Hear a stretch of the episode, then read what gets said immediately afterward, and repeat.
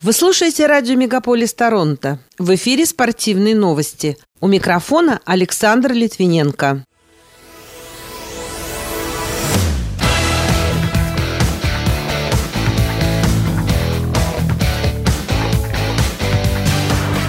Олимпийский чемпион Джо Торнтон завершил карьеру в Национальной хоккейной лиге. Представители канадской школы бокса завоевали золотые медали на пан-американских играх. Россиянин Рублев не смог выйти в финал теннисного турнира в Вене. Ученица Тутберидзе не смогла попасть на подиум этапа Гран-при России в Красноярске, а фитнес-эксперты рассказали о правильной заминке после тренировки.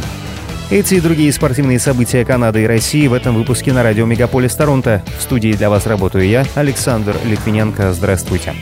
Канадский хоккеист Джо Торнтон официально объявил о завершении карьеры в 44 года. Он занимает седьмое место в списке лучших ассистентов в истории Национальной хоккейной лиги. Он также является одним из 13 игроков, которому удалось сделать больше одной тысячи передач в регулярных чемпионатах. Добавлю, что Торнтон – олимпийский чемпион в составе сборной Канады, дважды победитель Кубка мира, серебряный призер чемпионата мира. Играл за клубы Сан-Хосе, Бостон Брюинс и Торонто Мэйпл Ливс. Артемий Панарин продлил свою результативную серию до 8 игр, отметившись голом и передачей в матче регулярного чемпионата Национальной хоккейной лиги с Ванкувером. Нападающий Рейнджерс выдал лучший старт в карьере и повторил рекорд франшизы в 21 веке. Семен Варламов в 39 раз оставил свои ворота в неприкосновенности и вышел на третье место среди соотечественников за океаном по этому показателю. В свою очередь форвард Оттавы Владимир Тарасенко набрал уже девятое очко в восьми встречах, а защитник Флориды Дмитрий Куликов отметился ассистентским мужским дублем. Представители канадской школы бокса Тамара Тибо и Уайт Сенфорд завоевали золотые медали на панамериканских играх единогласным решением судей в чилийском Сантьяго в минувшую пятницу. В частности, Тибо одержала верх над представительницей Панамы Атейну Байлон в женском финале в весовой категории до 75 килограммов, а Сенфорд в мужском финале в категории до 63,5 килограммов одолел мексиканца Мигеля Анхеля Мартинеса.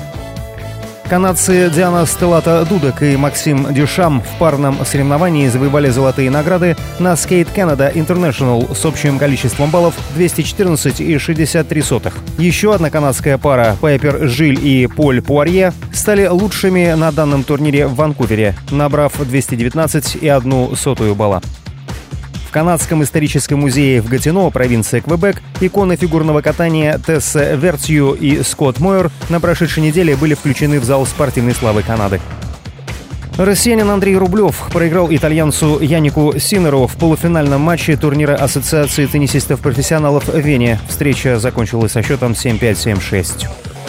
В обновленном рейтинге UFC российский боец Ислам Махачев поднялся на вторую строчку вне зависимости от весовой категории. Напомню, 21 октября он защитил титул чемпиона, нокаутировав на турнире UFC 294 в Абу-Даби обладателя пояса в полулегком дивизионе австралийца Александра Волконовски и опередил его в рейтинге. Первую строчку продолжает сохранять чемпион организации в тяжелом весе американец Джон Джонс.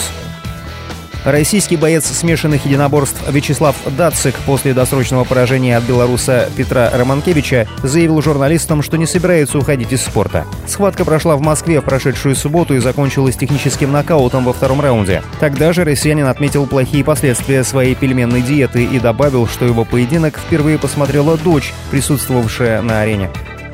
На третьем этапе Гран-при России по фигурному катанию в Красноярске завершились соревнования у девушек. Победительницей стала 18-летняя Анна Фролова. Второе место заняла представительница Свердловской области Вероника Еметова. Тройку призеров замкнула 15-летняя Мария Агаева, которая была лидером после исполнения короткой программы. На этих же соревнованиях среди мужчин победителем стал Дмитрий Алиев. Серебро досталось Александру Самарину, третье место занял Петр Гуменник. Формула-1 готова рассмотреть возможность радикального обновления формата спринтерских гонок, об этом пишет сайт Motorsport. В качестве одной из идей субботние спринты могут превратиться в отдельный чемпионат, поскольку любые очки, заработанные в этот день, не будут учитываться в общем зачете пилотов. Это помогло бы избежать повторения сценария в Катаре, когда лидерство Ферстаппена было определено за счет спринта, а не участия в главной гонке. Фитнес-эксперты рассказали о правильной заминке после тренировки. Они призвали не игнорировать ее после основных упражнений, поскольку она позволяет расслабить мышцы, помогает организму успокоиться, восстановить дыхание и кровообращение. Есть несколько вариантов заминки. Первый – походить по беговой дорожке в умеренном темпе 5-7 минут, плавно уменьшая темп до полной остановки. Также можно сделать плавные наклоны, а затем перейти на растяжку основных групп мышц.